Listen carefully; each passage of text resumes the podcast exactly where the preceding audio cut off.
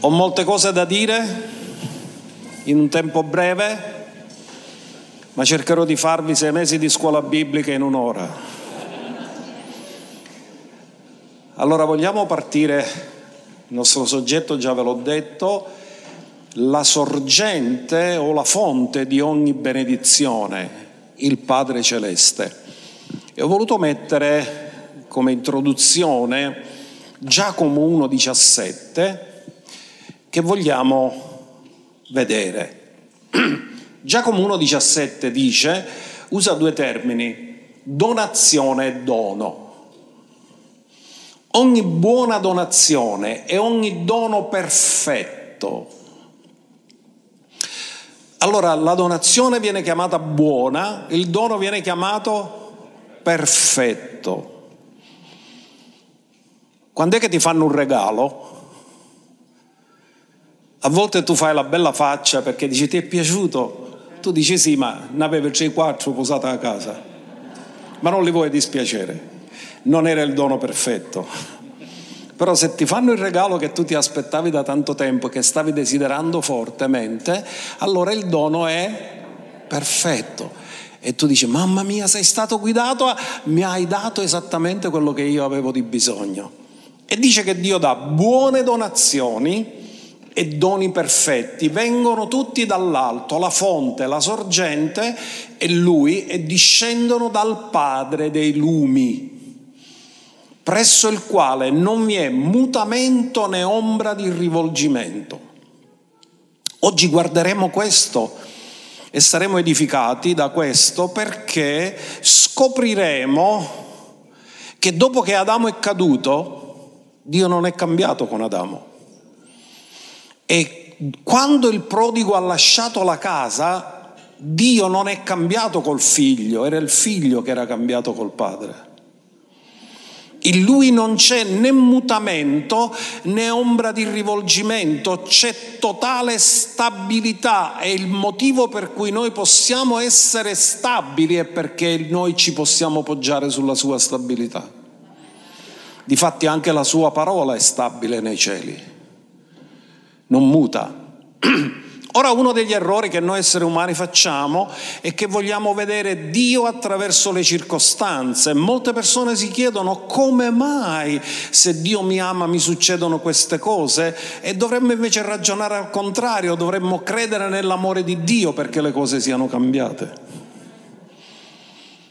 Perché questo era il modo di credere di Gesù, mai basato sulle circostanze altrimenti anche lui si sarebbe lamentato. Eh, ma questa croce non si poteva fare più leggera. Ma lui mai si è lamentato una volta. Ora, lui è la sorgente, la fonte da cui scaturiscono tutte le benedizioni. In altri termini, non c'è vera benedizione che non sia originata da lui. E ora vogliamo rispondere a una domanda chi è un padre nella mente di Dio? Cos'è che Dio ha immaginato quando ha voluto creare la famiglia? Oggi molti di questi ruoli che Dio ha stabilito e che cosa ha sognato e cosa ha rivelato vengono un po' nascosti o alterati o pervertiti. Ma noi sappiamo che la vera libertà è ritornare sempre alle intenzioni originali. E cerchiamo di capire meglio cos'è, secondo quello che la scrittura ci rivela, la figura del Padre. Oggi cercheremo di farlo. E la prima cosa che ci viene in mente quando parliamo di un padre è che provvede. Un padre provvede. Se è vero padre, altrimenti è donatore di seme. C'è differenza tra padre e donatore di seme. Il donatore di seme ti dà la vita, il padre te la continua a fare continuare la vita, te la preserva la vita, ti provvede perché tu possa vivere. Ora, provvidenza. Un padre provvede spiritualmente, provvede fisicamente, provvede emotivamente, provvede mentalmente, provvede socialmente, provvede finanziariamente per tutta la sua famiglia. Quindi è un provveditore. La nutre, la istruisce, la addestra, lui dà direzione, guida, incoraggia e avverte anche dei pericoli che ci possono essere. Un padre quando è necessario castiga e protegge la sua famiglia o i suoi subordinati. Perché ho voluto mettere questa parola subordinati? Perché ai tempi di Abramo la famiglia non era fatta solo dai familiari, dalla moglie o dai figli, ma aveva ben 318 servi. Quindi era un esercito che si muoveva. È come una chiesa locale, bella grande. Quando Abramo si muoveva, si muoveva tutto questo gran numero di persone, quindi lui anche tutti i suoi subordinati li proteggeva e dava benedizioni, perché un padre benedice. Uno dei compiti del Padre, come quello del Padre Celeste, è che Lui benedice.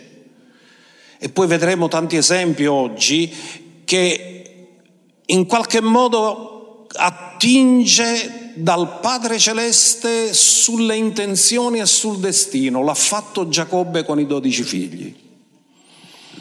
Poi lo guarderemo questo. Ha profetizzato su di loro quello che sarebbe stato il loro destino. Abbiamo cercato di fare capire un po' di più cosa dice la scrittura riguardo il Padre, ma per voler essere così riassumere in poche parole, potremmo dire che un padre in una famiglia è un re, un profeta e un sacerdote. Un re che governa la famiglia. Un profeta che capisce il piano di Dio per i propri figli e per la propria famiglia è un sacerdote che benedice e intercede per la famiglia. Quindi riassumendo in queste tre funzioni che poi erano le tre funzioni che erano unte dallo Spirito Santo nell'Antico Testamento, re, profeti e sacerdoti. Ora cerchiamo di entrare nell'intenzione originale. Dio è Padre e Lui vuole benedire sempre. Lui è la fonte di ogni benedizione e dopo aver fatto la creazione, la prossima cosa che ha fatto quando ha stabilito la coppia, l'ha benedetta. Ma cerchiamo di penetrare nell'intenzione originale del Padre andando al libro della Genesi, capitolo 1, dal verso 26 al verso 28 e vediamo cosa possiamo capire, cosa possiamo ricavare, qual è stata l'intenzione di Dio. Noi abbiamo detto qualche giorno fa, qualche domenica fa, che Dio ha creato tutto per amore. In Efesi 1.4 dice che ci ha creati affinché fossimo santi e irreprensibili davanti a Lui nell'amore. Ma ora andiamo a vedere cosa ci rivela la parola sulle sue intenzioni originali. Voi sapete che il libro della Genesi è il libro delle intenzioni originali di Dio. E i primi due capitoli parlano delle intenzioni originali, dal terzo capitolo c'è la caduta. E tutto il resto della storia non è altro che andare a riprendere le intenzioni originali che Dio mai può mollare perché Lui è l'Eterno e non muta. Poi Dio disse, facciamo l'uomo a nostra immagine e nostra somiglianza, ed abbia dominio sui pesci del mare, sugli uccelli del cielo, sul bestiame, su tutta la terra e su tutti i rettili che strisciano sulla terra. Così Dio creò l'uomo a sua immagine, lo creò a immagine di Dio, li creò maschio e femmina. Quando li creò maschio e femmina, li creò capaci di riprodursi. Quindi non sarebbero diventati l'uomo lascerà suo padre e sua madre, si unirà alla sua moglie, i due diverranno una sola carne. Questo è il patto matrimoniale, ma oltre al patto matrimoniale Dio diede una benedizione, crescete e moltiplicatevi, quindi significa cominciate come marito e moglie, ma non finirete come marito e moglie, finirete come padri e madri rimarrete marito e moglie, ma continuerete ad essere padre e madre. Quindi nel verso 28, dopo che Dio ha detto li creò in modo da potersi riprodurre, li benedisse. E Dio li benedisse e Dio disse loro. Ora ascoltate, quando noi diciamo a una persona ti benedico, non significa niente se non dai un contenuto alla benedizione. Perché quando Dio benedice ti dà un contenuto in che cosa ti benedice. E Dio li benedisse e noi spesso diciamo ti benedico, ma in che cosa? Dio disse questo, li benedisse e disse loro siate fruttiferi e moltiplicatevi. Ora fermati un attimo, Dio sta dando a loro una benedizione che loro non solo devono essere marito e moglie, ma loro si devono moltiplicare, quindi li vede papà e mamma. Nella benedizione c'è la paternità e nella benedizione c'è la maternità. In altri termini, quando Dio disse questo, ci ha rivelato la sua intenzione originale. In altri termini, lui voleva una terra ripiena di persone che avrebbero duplicato e rappresentato Dio sulla terra. Perché lui è padre. Lui è El Shaddai, che significa l'amore forte di un padre e l'amore tenero di una madre. Così nella sua intenzione originale lui ha sognato la terra ripiena di persone che lo rappresentano nel carattere e lo rappresentano nella sua natura. Questo non ci deve sfuggire, perché se non comprendiamo questo non sappiamo in che direzione andare. Ma Dio sempre va nell'intenzione sua originale, nella stessa direzione dell'intenzione sua originale, che lui ha stabilito chiaramente nella sua parola e l'ha messo per iscritto. Ora, quando Dio li benedisse e quando Dio disse non è bene che l'uomo sia solo e li mise insieme, quando disse non è bene significa non è prospero. In altri termini, la prosperità inizia nella famiglia. La famiglia e la casa sono il luogo della prosperità, sono il luogo dell'abbondanza. E oggi lo vedremo che Adamo lascia la casa e lascia l'abbondanza, si trova nella difficoltà. Il prodigo lascia la casa e lascia l'abbondanza e si viene a trovare anche lui in difficoltà. Ma arriviamoci un pochino da lontano, vediamo cosa dice il Salmo 65, verso 4. Perché è importante che afferriamo che nel proponimento di Dio la benedizione è nella casa naturale e spirituale.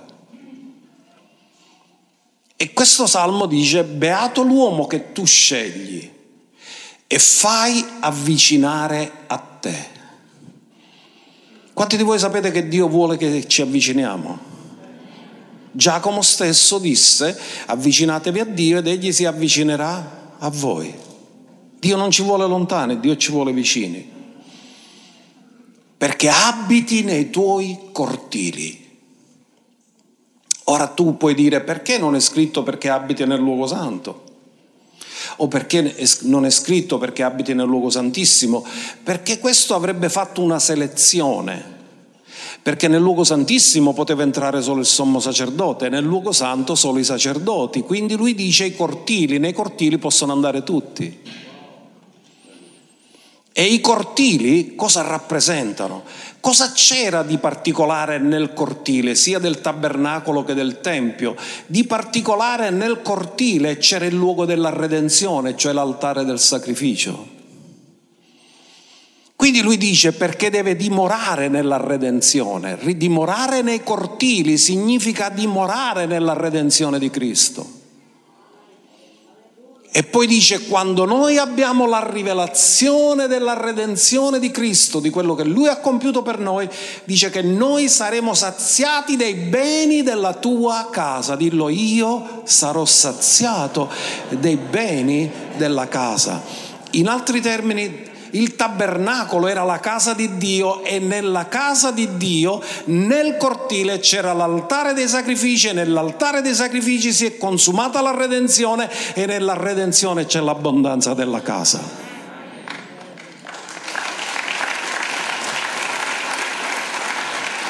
Ma non solo dice dei beni della tua casa, dice anche delle cose sante del Tempio.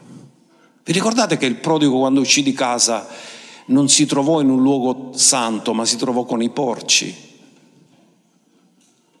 Ma nella casa Dio ci sazia. Ascoltate bene cosa dice. Saremo saziati di qualcosa, di due cose, dei beni della tua casa e delle cose sante del tuo tempio. Nella sua casa siamo saziati dei beni della casa, ma siamo saziati della santità di Dio. È una gioia pura quella che Dio ci dà, non è contaminata, è santa, è pura. Quindi la casa provvede beni e cose sante e quando si lascia la casa si può lasciare in due modi, in modo legale, quando uno si sposa, dice l'uomo lascerà suo padre e sua madre. Quello è giusto, è normale, è legale. E si esce con la benedizione. Io dico sempre alle persone che si sposano, uscite sempre con la benedizione dei genitori. È importante come si esce dalla casa. Il prodigo non è uscito con la benedizione del padre. È uscito con i beni del padre, ma non con la benedizione del padre. Ma quello che ci fa ricchi non sono i beni, è la benedizione di Dio che ci fa ricchi e il nostro affanno non mi aggiunge nulla. Lui pensava di essere ricco perché aveva l'eredità, ma ha sbagliato qual era il luogo della ricchezza, era la casa. Perché lì c'è l'abbondanza, è nella casa che c'è l'abbondanza. Quindi cosa succede? Che quando una persona lascia la casa, non in maniera legittima né con benedizione, che cosa succede? Che praticamente esce dalla copertura spirituale che la famiglia dà, che la casa dà, perché uno dei modi come c'è, perché Dio ha stabilito il padre, è che il padre protegge. Quando esci dalla paternità, esci dalla protezione. Ora, quando si sta nella casa si viene isolati dal male e il diavolo lo sa che tu nella casa sei inattaccabile, sei protetto, quindi cerca di spingerti fuori dalla casa per attaccarti. Questo l'ha fatto col prodigo, dentro la casa non l'ha potuto attaccare, lo ha attaccato quando era fuori dalla casa. Perché l'ha portato fuori dal territorio della protezione. Quindi la benedizione protegge, isola dal male e il diavolo cercherà di farti uscire dal luogo della benedizione per poterti attaccare, perché sa che lì non lo potrà fare. Andiamo a vedere questo esempio del prodigo che lo conosciamo tutti, ma lo vogliamo vedere perché lui si allontana dalla sorgente e si scava delle cisterne screpolate, perché lì tutti i beni che ha piano piano li spreca e rimane senza nulla, senza acqua, senza denaro, senza nulla. Vediamolo in Luca 15, dal verso 11. Ripercorriamo questo racconto. Disse ancora, un uomo aveva due figli. Il più giovane di loro disse al padre, padre dammi, ognuno dica dammi. Qual è la mentalità di questo mondo? Non è dare, è dammi. Lui già aveva acquisito quella mentalità. Dammi la parte dei beni che mi spetta. Cioè era un rappresentante esatto di questo mondo, vuole solo diritti. Infatti tutte le persone oggi lottano per i diritti, doveri non ne hanno. Dammi la parte dei beni che mi spetta. Mi spetta, è un mio diritto. Si comporta da orfano perché chi gliela vuole levare l'abbondanza che c'è nella casa, ma vuole vivere la sua vita per i fatti suoi. E il padre divise tra di loro i beni. Ora, nella cultura ebraica, il primogenito prendeva il doppio, quindi essendo due figli lui ha preso un terzo dell'eredità. E il motivo perché il primogenito prendeva il doppio è perché quando il padre non c'era più, se uno dei fratelli aveva bisogno, lui era il primo che doveva provvedere per loro. Quindi il fratello maggiore del prodigo, quando è tornato suo fratello nel bisogno, ha fallito due volte. Ha fallito di non avere lo stesso cuore del padre e ha fallito di aiutare suo fratello. Il padre divise i beni e lui si sistema tutto, piglia tutti i suoi bagagli e comincia il suo viaggio. Ma è un viaggio tutto in discesa, non è un viaggio in risalita. Il viaggio in risalita comincia quando decide di ritornare alla sorgente. Ora andiamo avanti con le scritture. Pochi giorni dopo si raccoglie tutto quello che può raccogliere, il figlio più giovane raccolta ogni cosa, un lasso niente, manco un filo di paglia. Se ne andò in un paese lontano. Attenzione quando ti mandano in un paese. Lui ci è andato da solo. Nessuno l'ha mandato, ci è andato da solo.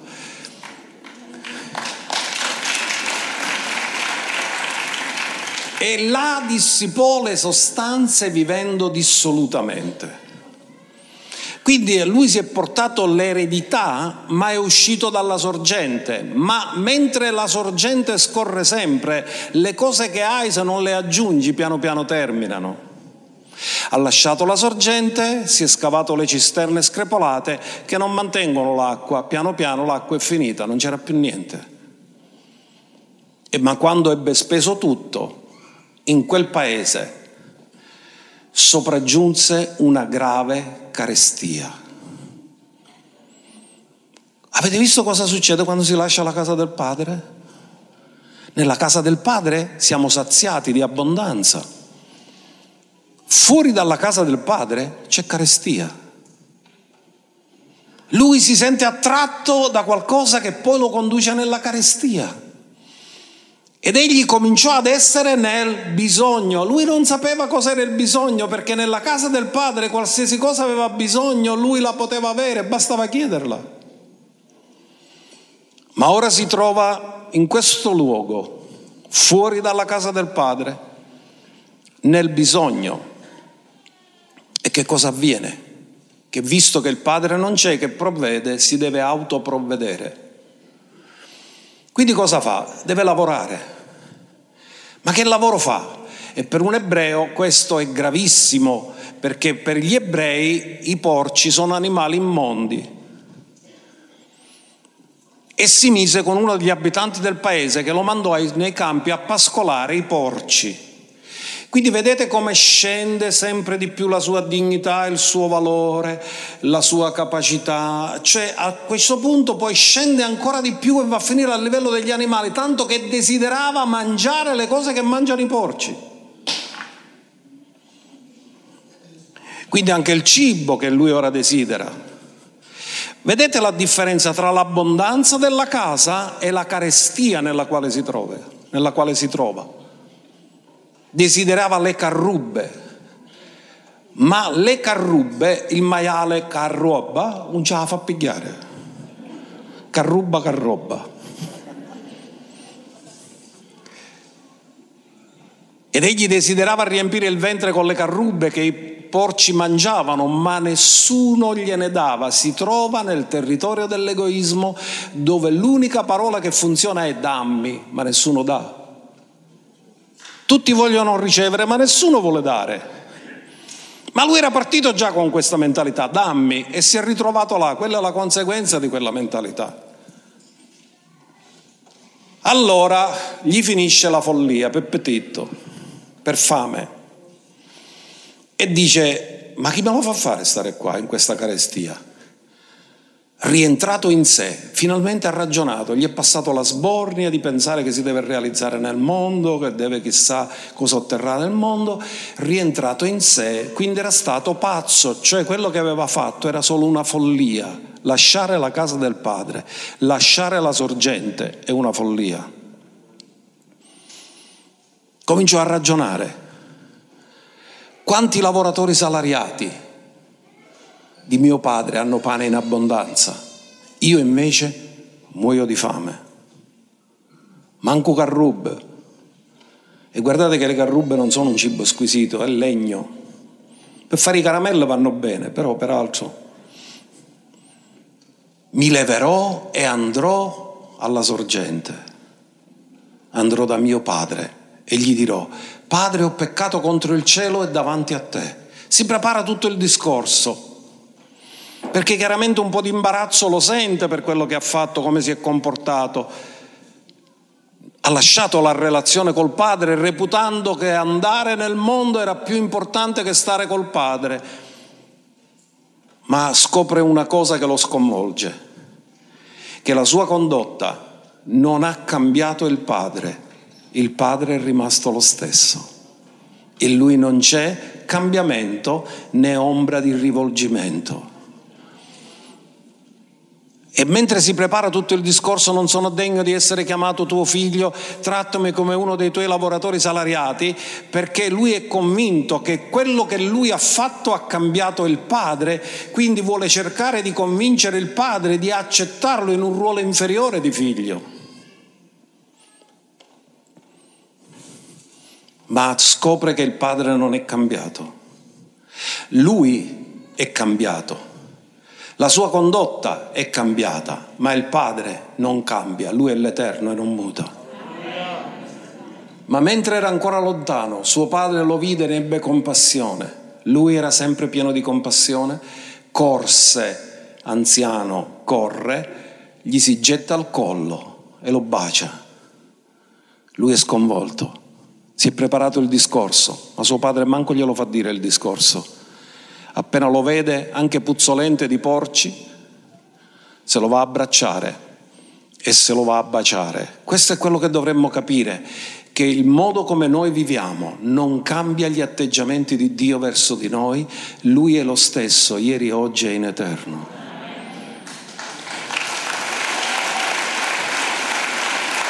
Perché il nemico ti dice come fai a presentarti a lui perché lui ora sarà arrabbiato con te. Voi vedete che cosa il padre era arrabbiato o era pieno di compassione?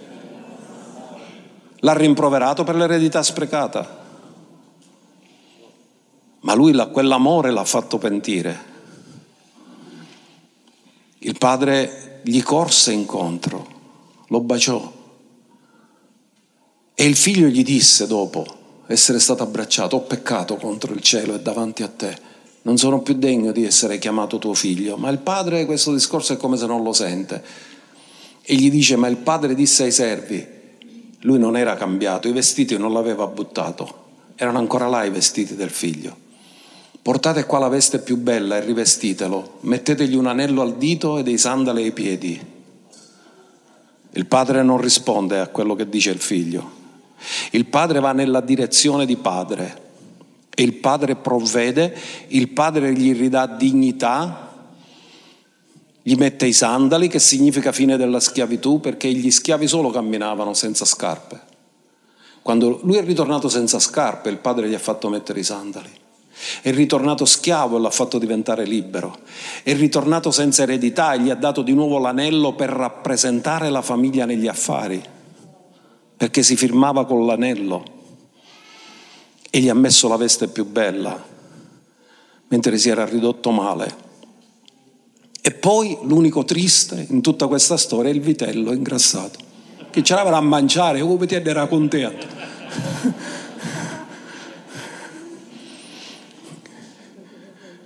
State attenti quando vi ingrassano.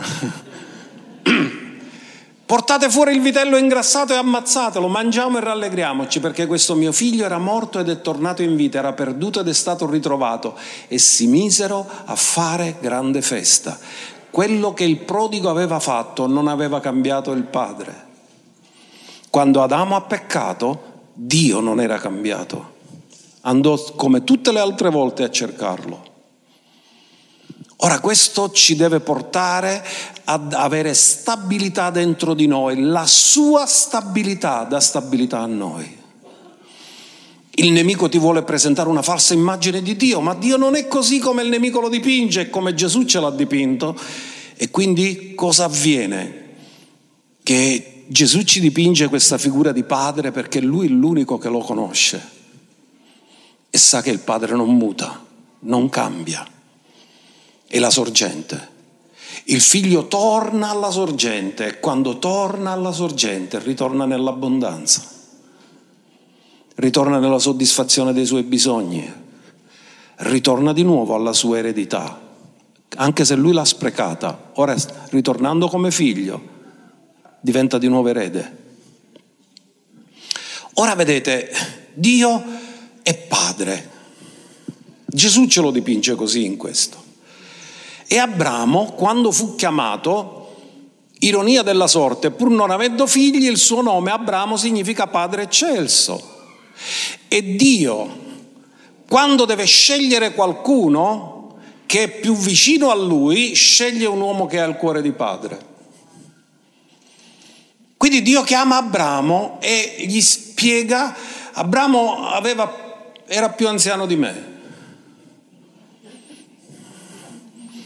Viene chiamato e gli si viene sottoposta un'avventura meravigliosa, grande. Andiamolo a vedere in Genesi capitolo 12 cosa Dio fa, cosa si inventa. E qui ci sono, c'è l'espressione del fatto che Dio vuole sempre benedire e che non solo vuole benedire, ma vuole fare diventare ognuno di noi una fonte di benedizione. L'Eterno disse ad Abramo, vattene dal tuo paese dal tuo parentato, dalla casa di tuo padre, nel paese che io ti mostrerò. Io farò di te una grande nazione ti benedirò e renderò grande il tuo nome e tu sarai una benedizione. Vedete qual è il proposito di Dio? Ti benedirò, farò diventare te una benedizione per altri. Questo è il cuore del Padre, questo è il cuore di Dio. Quindi chiama un uomo che si chiama Abramo, poi nel corso del suo percorso gli fa gli condivide una parte del suo nome, perché aggiunge alla parola Abramo un H che fa parte del tetragramma di Dio, quindi come se Abramo diventa partecipe della natura divina. E per chiamare Abramo bisogna soffiare, perché quando lo chiami Abramo è una cosa, ma quando lo chiami Abrahamo devi soffiare e quando soffi significa che il soffio di Dio è impartizione di vita. Ora gli dice, tu sarai una benedizione, andate a vedere il verso 3, poi dice, io benedirò chi ti benedirà e maledirò chi ti maledirà. Quindi ci sarà una protezione speciale sulla tua vita, la tua vita e il tuo destino sono totalmente protetti.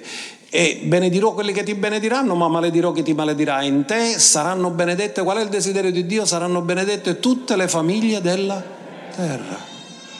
Lui è la fonte delle benedizioni. Lui vuole benedire e vuole fare diventare noi fonte di benedizione. In te saranno benedette tutte le famiglie della terra. Ora Abramo fa un percorso, percorso di ubbidienza. Perché subito dopo che Dio chiama Abramo in Genesi 12, Abramo non è pienamente ubbidiente, perché Dio gli dice eh, lascia il tuo parentato e lui si porta suo padre, e suo, suo nipote Lot, eh, lascia la casa di tuo padre e lui si porta Tera. In altri termini ha ubbidito che è uscito da lì ma non ha ubbidito completamente ma nel corso del tempo lui fa un processo dove cresce nell'ubbidienza e quando è cresciuto nell'ubbidienza ora Dio gli chiede l'offerta suprema. Perché nella vita di Abramo le offerte vanno crescendo di valore. Prima offre animali, che sono la proprietà. Ma poi quando si circoncide deve offrire qualcosa di se stesso e deve versare sangue e deve prendere una parte del suo corpo e farla morire prima. Quindi offre qualcosa di sé, un pezzo di sé viene offerto. Poi deve offrire il suo futuro, il suo unico figlio. Lui tutto il suo futuro l'ha visto in questo figlio, l'ha visto in Isacco. Ora Dio gli dice tu me lo devi offrire, mi devi offrire il tuo futuro. Vale di più, valgono di più i tuoi sogni o io che ti do i sogni? Vale di più tuo figlio o io che ti ho dato tuo figlio? Lo mette alla prova per vedere se nelle priorità di Abramo, nella vita di Abramo la priorità più grande è Dio, il donatore, la sorgente, la fonte o il dono che ha ricevuto da Dio. Genesi 22, verso 17. Abramo supera la prova e poi Dio gli dice, io certo ti benedirò grandemente e moltiplicherò la tua discendenza come le stelle del cielo e come la sabbia che è sul lido del mare. La tua discendenza possederà la porta dei suoi nemici e tutte le nazioni della terra saranno benedette nella tua discendenza, perché tu hai ubbidito alla mia voce. Perché tu hai ubbidito alla mia voce. Quindi Dio ha detto, ogni volta che tu ubbidisci, la benedizione non si fermerà solo da te, ma passerà ad altri. Perché le nazioni della terra saranno benedetti nella tua discendenza, perché tu hai ubbidito alla mia voce. In altri termini, ubbidire alla sua voce non solo benedice noi, ma benedirà tutti quelli attorno a noi. Quindi Abramo lo fa, ed è benedetto. La sua vita alla fine diventa una vita di totale arresa e di totale ubbidienza, ma andiamo a vedere come termina la vita di Abramo. In Genesi 24, Abramo, dice la scrittura, era ormai vecchio e di età avanzata.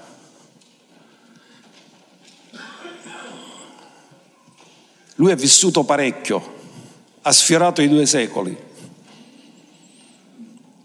Morta Sara si è risposato e ha avuto altri figli. E l'Eterno aveva benedetto Abramo in che cosa? In ogni cosa, ognuno dica, Dio mi vuole benedire in ogni cosa. Ogni cosa. Dio l'aveva benedetto in ogni cosa. E Abramo disse al servo più anziano di casa sua, che aveva il governo su tutti i suoi beni, metti la mano sotto la mia coscia. Era un modo per giurare. E io ti farò giurare per l'Eterno, il Dio dei cieli e il Dio della terra, che tu non prenderai per moglie a mio figlio alcuna delle figlie dei Cananei in mezzo a quali io dimoro, ma andrai al mio paese e al mio parentato a prendere una moglie per mio figlio, per Isacco. In altri termini, un padre benedice la famiglia e quindi cosa fa? La protegge dal fare una scelta sbagliata come moglie non vuole per suo figlio una cananea. Dice vai a prenderla dalla casa di mio padre. Si preoccupa del futuro. Vuole che la benedizione che suo figlio ha ricevuto non venga dispersa perché la ricchezza è nella casa. E se nella casa i due non vanno d'accordo si disperde la ricchezza. Così Abramo si preoccupa della benedizione del figlio e gli dà dei consigli meravigliosi sulla scelta che deve fare. Si usa del servo Eliezer, che significa l'Eterno è il mio aiuto e rappresenta lo Spirito Santo, che ti guiderà in modo che non si perda la tua benedizione che Dio ti ha dato e che non si perda la tua benedizione generazionale. Poi Giacobbe fu benedetto da Isacco Isacco fu benedetto, Giacobbe viene benedetto, c'è un altro fratello, Esaù, ma Esaù aveva venduto la primogenitura. Quindi alla fine chi l'ha desiderata l'ha ricevuta. Le cose di Dio sono così, le riceve chi le desidera, non chi le disprezza. E in Genesi 27-28 c'è una benedizione straordinaria che Isacco dà a Giacobbe. Voi sapete tutta la scena com'è stata, lui si presentò tutto peloso.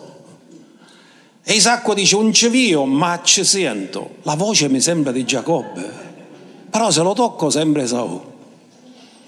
L'ha fatto entrare in conflitto. Come dire, io un cevio, ma ci sento.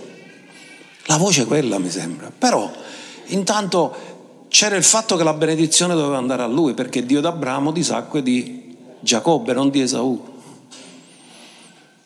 perché lui l'ha disprezzata la primogenitura. E guardate che benedizione che gli dà, fantastica. Dio ti dia la rugiada dei cieli e la fertilità della terra e abbondanza di frumento e di vino. Ti servano i popoli e le nazioni, si inchinino davanti a te, sii padrone dei tuoi fratelli e i figli di tua madre si inchinino davanti a te. Maledetto sia chiunque ti maledice e benedetto sia chiunque ti benedice. Mamma mia, è generazionale. E ancora si deve realizzare per Israele appieno tutto questo. Ma è una benedizione pronunciata che non potrà essere annullata. Ora questo è meraviglioso. Andiamo ora al capitolo 28, verso 1. Allora Isacco chiamò Giacobbe, lo benedisse e gli diede quest'ordine e gli disse, non prendere moglie tra le donne di Canaan. Vedete che il buon esempio si trasmette? Abramo non ha permesso che lui prendesse una moglie sbagliata e Isacco fa la stessa cosa con Giacobbe e dice non prendere la moglie sbagliata. Non prendere moglie tra le donne di Canaan. Alzati, va in Paddam Aram, alla casa di Betuel, padre di tua madre, prenditi di là una moglie, una delle figlie di Labano, fratello di tua madre. Ora cosa abbiamo detto? Un padre prepara il futuro, è profeta. Quindi lui prepara il futuro, lo vede il futuro e mette tutte le condizioni perché questo futuro si possa adempiere. Il verso 3 dice, Dio Onnipotente ti benedica, ti renda fruttifero e ti moltiplichi. Non è la stessa benedizione che ha pronunciato Dio, siate fruttiferi e moltiplicatevi, sicché tu divenga un'assemblea di popoli e ti dia la benedizione di Abramo a te e alla tua discendenza con te, affinché tu possegga il paese dove vivi come uno straniero che Dio donò ad Abramo. Allora ascoltate, è Isacco, non gli dice ti do la mia benedizione, ti do la benedizione di quello dell'intenzione originale. Abramo l'ha benedetto con la benedizione di suo padre, che era stato chiamato direttamente da Dio ha ritornato e ha fatto rivivere l'intenzione originale. Ora andiamo a vedere Giacobbe. Giacobbe fa una, un cambio nella sua vita, una trasformazione, perché il suo nome non era molto raccomandabile. Cioè tu non metteresti mai a un, a un figlio il nome imbroglione.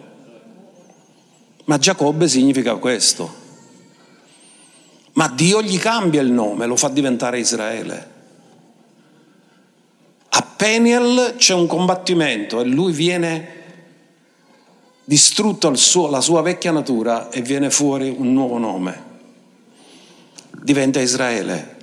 Alla fine è bello quello che dice perché questa scena che avevo già preannunciato, quando sta per morire Giacobbe, lui è profeta, chiama tutti i suoi figli e profetizza su ognuno di loro dà la benedizione a ognuno di loro. Lui ha visto nello Spirito cosa avverrà a ognuno di loro. Era così vicino a Dio negli ultimi giorni che lui ha una franchezza anche di come parla delle cose di Dio.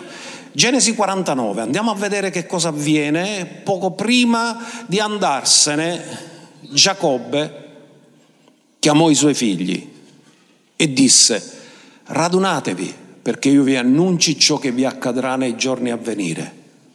Eh, uno che ti chiama dice vieni che ti faccio sapere cosa ti avverrà. Chi è che l'ha detto? De, di chi l'ha detto questo Gesù? Dello Spirito Santo. Egli vi annuncerà le cose a venire. Quindi da questo comprendiamo che Giacobbe nel suo percorso, alla fine dei suoi giorni, è diventato ripieno di spirito. Radunatevi e ascoltate. O figli di Giacobbe e poi guardate cosa dice, date ascolto a Israele vostro padre. A loro li chiama figli di Giacobbe perché ancora sono nel processo di cambiamento, ma quando lui parla, ora parla con autorità e parla come Israele vostro padre. Vostro padre è giunto alla maturità, voi siete ancora figli di Giacobbe, ma diventerete figli di Israele se mi date ascolto il processo di trasformazione e di santificazione nella loro vita. Ora le cose nella Bibbia non sono scritte per caso, tutto ha un significato e tutto ha un valore. Ma andiamo alla benedizione sacerdotale. I sacerdoti benedicevano il popolo di Israele, ma era Dio stesso che gliel'ha comandato come fare e che ha ordinato, ha dato le parole, ha dato tutto, ha detto quando dovete benedire il popolo dovete benedire così, perché la benedizione non è come piace a te, ma come piace a Dio. Numeri 6, 24, 27. Poi canteremo il canto che noi abbiamo cantato durante questo tempo della pandemia. The blessing, la benedizione. Dio ti protegga, ti benedica. L'Eterno ti benedica e ti custodisca. L'Eterno faccia risplendere il suo volto su di te e ti sia propizio. Fare risplendere il volto significa che tu vivi nella sua presenza. Cosa aveva detto Dio ad Abramo? Cammina alla mia e si integro. Continuiamo. L'Eterno rivolga il suo volto su di te e ti dia la pace. Pace nel mondo occidentale è mancanza di guerra, ma nella mentalità ebraica pace è il benessere di Dio impartito a noi, è la shalom. Così metteranno il mio nome sui figli di Israele e io li benedirò. Perché i sacerdoti sono stati costituiti per fare in modo che costantemente la benedizione del cielo possa giungere sulla terra. Questo era il ruolo dei sacerdoti. Loro mettevano, dichiaravano queste parole ispirate direttamente da Dio, dallo Spirito Santo e li pronunciavano sulle persone. Facendo questo mettevano il nome di Dio su di loro perché c'è la rivelazione di che Dio è e Dio in questo modo li avrebbe benedetti. In altri termini, li allineerete con la mia natura e carattere, io così li benedirò. Questo è meraviglioso ed è straordinario. Ma nel visibile, chi è che ha fatto conoscere il Padre? L'unigenito è colui che ce l'ha fatto conoscere. E lui ha potuto dichiarare che ha visto me, ha visto il Padre. Mentre lui ha detto nessuno ha mai visto Dio, ascoltate, quando lui parla dice chi ha visto me ha visto il Padre. Quindi noi potremmo dire non abbiamo visto tutto di Dio, ma in Gesù abbiamo avuto rivelazione del Padre. Ora guardate, perché Gesù ha due momenti particolari dove si sente la voce del Padre sulla terra verso di lui. E sono due momenti specifici. Uno è il momento del battesimo e l'altro è il momento della trasfigurazione. In tutti e due questi momenti si ode solo una voce, non parla lo Spirito Santo che è presente perché c'è la nuvola nella trasfigurazione, nel battesimo c'è la colomba, c'è Gesù e c'è la voce del Padre. Quindi tutta la Trinità è presente. Ma andiamo a vedere cosa succede, perché c'è una benedizione che il padre pronuncia nei confronti del figlio, lo accredita e lo loda, lo, gli dà l'accreditamento e la sicurezza prima ancora di iniziare il ministero. Perché le persone normalmente ci lodano dopo che abbiamo finito una cosa. Dio è straordinario, Lui ti incoraggia prima ancora di cominciare le cose. Matteo 3, verso 16 e 17. E Gesù appena fu battezzato uscì fuori dall'acqua. Questo ti dice che Gesù fu battezzato per immersione. Perché se ce l'aveva a mettere un cuppino non ti non c'era bisogno che ci vanno all'acqua. Amen? O ci vuole che sai quale altra scienza per capirlo? Uscì fuori dall'acqua. Ed ecco i cieli si, gli si aprirono. Ed egli vide lo Spirito di Dio scendere come una colomba e venire su di lui. Ed ecco una voce dal cielo che disse, questi è il mio amato figlio. L'intenzione originale di Dio qual è? Creare per amore. Come lo presenta il figlio? Amato perché lui è il primogenito di molti fratelli e tutti quanti santi irreprensibili davanti a lui nell'amore. Questo è il mio amato figlio nel quale mi sono compiaciuto. Monte della trasfigurazione, poco prima della sua dipartita, lì appaiono Mosè ed Elia e parlano della sua dipartita imminente a Gerusalemme, quindi siamo alla fine del suo ministero. Questo è l'inizio del suo ministero. Alla fine del suo ministero cosa succede? Andiamo a vedere che cosa avviene. Mentre egli parlava ancora, ecco una nuvola luminosa li adombrò si udì una voce dalla nuvola che diceva, questi è il mio amato figlio in cui mi sono compiaciuto e aggiunge, rispetto al battesimo, ascoltatelo.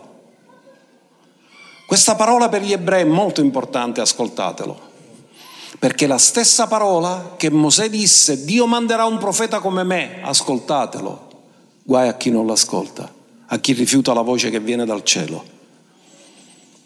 E i discepoli Udito ciò, caddero con la faccia a terra e furono presi da gran spavento. Fermati un attimo e considera una cosa. Ma quando noi prima della caduta eravamo nella presenza di Dio, erano queste le reazioni di fronte alla manifestazione della gloria? Quando Dio creò l'uomo, gli soffiò nelle narici, in altri termini l'ha creato perché avessero un rapporto faccia a faccia.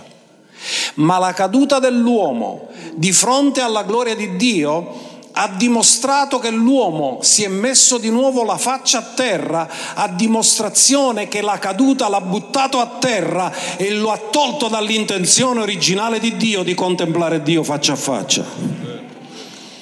E la gloria ci è stata ritornata. Ora non hai bisogno di stare con la faccia a terra, buttato nella terra, perché Gesù ha detto io ho dato loro la gloria che tu hai dato a me.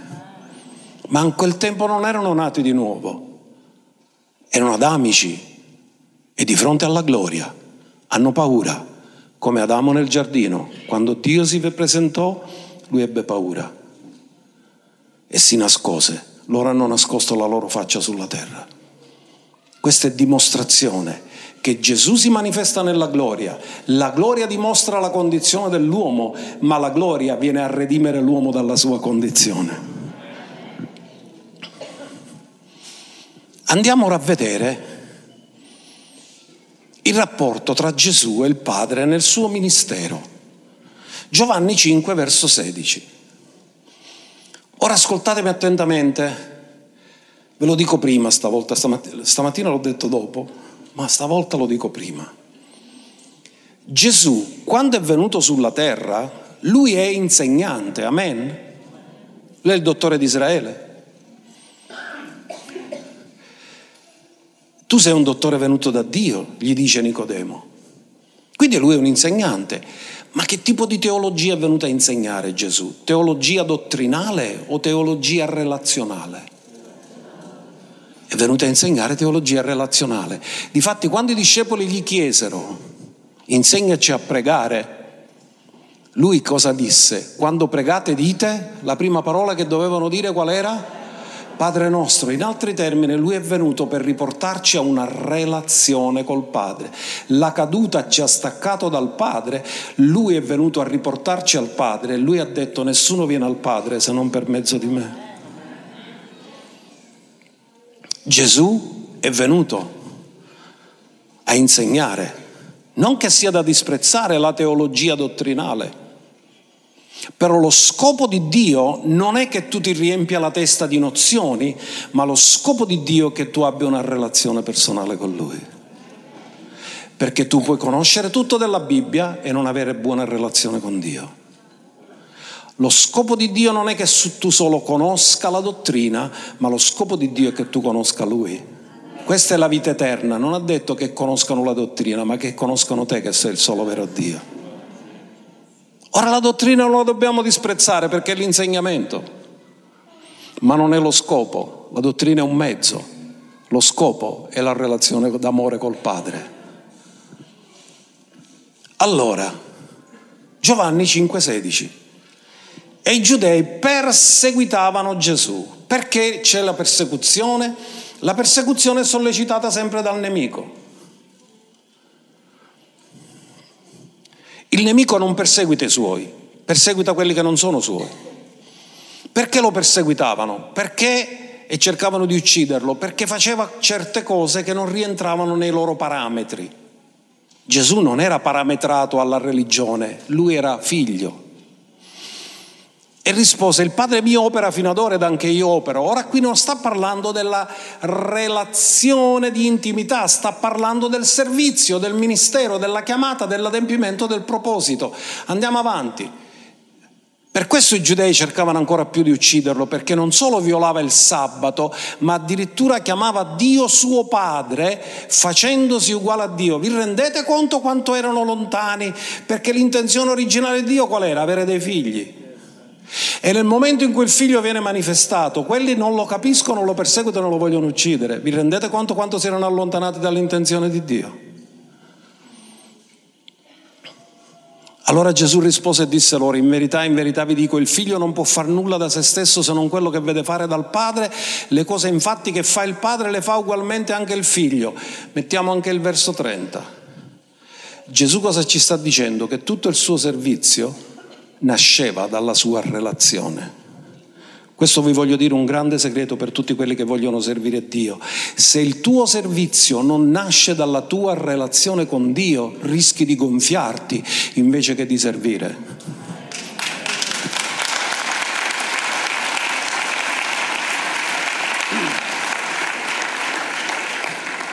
Verso 30 dice io non posso fare nulla da me stesso, come io giudico e il mio giudizio è giusto perché non cerco la mia volontà, ma la volontà di colui che mi ha mandato.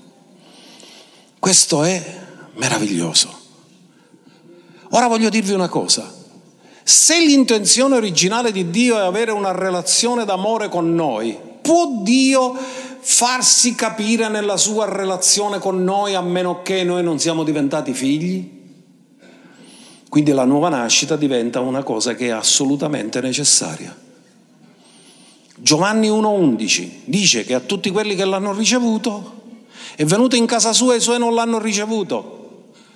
Come era diventata la casa? Tutto l'opposto di quello che Dio la voleva. Come era diventato il Tempio? Gesù l'ha dovuto purificare. Quindi i luoghi dove ci doveva essere abbondanza erano decaduti. E i suoi non l'hanno ricevuto, ma tutti quelli che l'hanno ricevuto gli ha dato l'autorità di diventare di diventare cosa ti ha fatto diventare? Figlio di Dio. Io voglio che stamattina tu impari a capire l'importanza e il valore di essere figli. Tu non sei un nessuno, tu sei figlio di Dio. Tu non sei una nessuno, tu sei una figlia di Dio. Tu sei nato da Lui.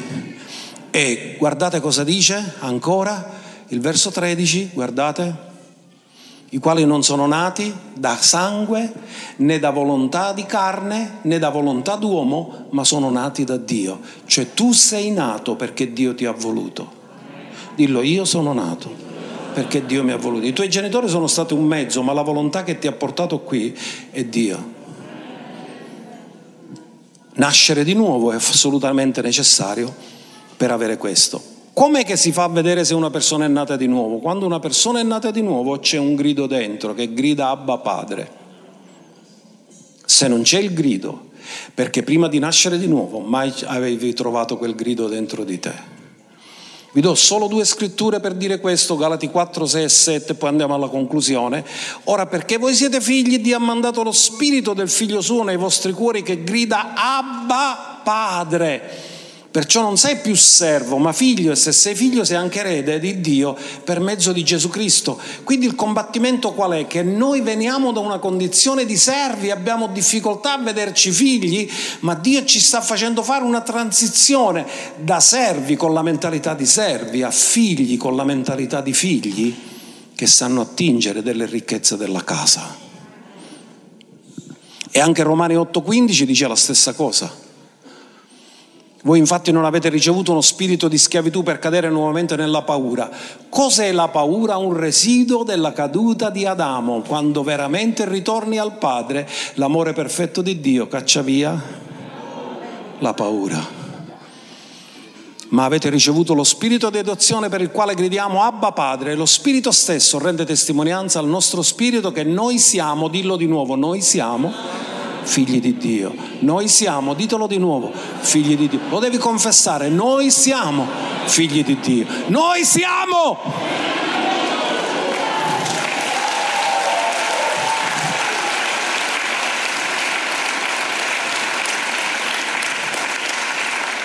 Ora datemi un minuto, tutto d'un fiato vi dirò qualcosa per riassumere quello che abbiamo detto. Dio è il padre dell'orfano, il marito della vedova. Lui è autosufficiente e sufficiente per tutti, onnipotente, onnisciente, restauratore di cuori spezzati, è il solo Dio, è il re che non può essere detronizzato, è il potente in battaglia, è in una classe a sé stante, nessuno può essere paragonato a lui, è il Dio che dona in misura straripante, è il Dio onnipotente, è il grande io sono, l'alfa e l'omega, il Dio immutabile, il Dio immortale, invisibile, l'unico saggio, il Re dei Re, Signore dei Signori. Lui è tuo Padre, mio Padre.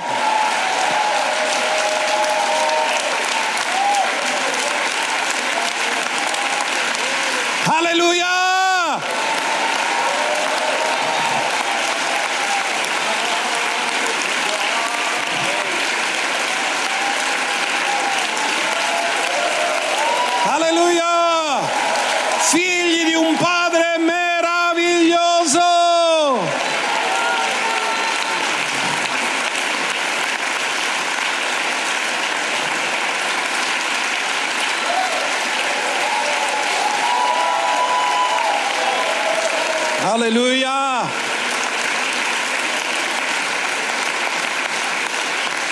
Restate in piedi per la conclusione, Efesi 1.3. Cosa ha fatto Dio dei suoi figli? Cosa ha fatto Dio dei suoi figli?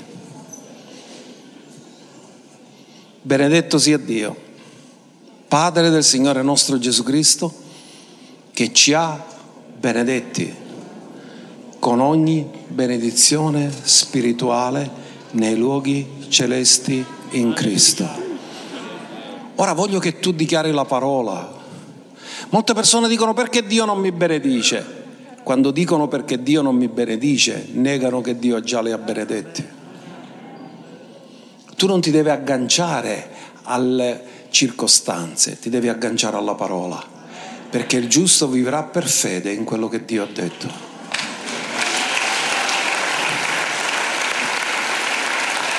E Dio non può mentire. Dio dice sempre la verità.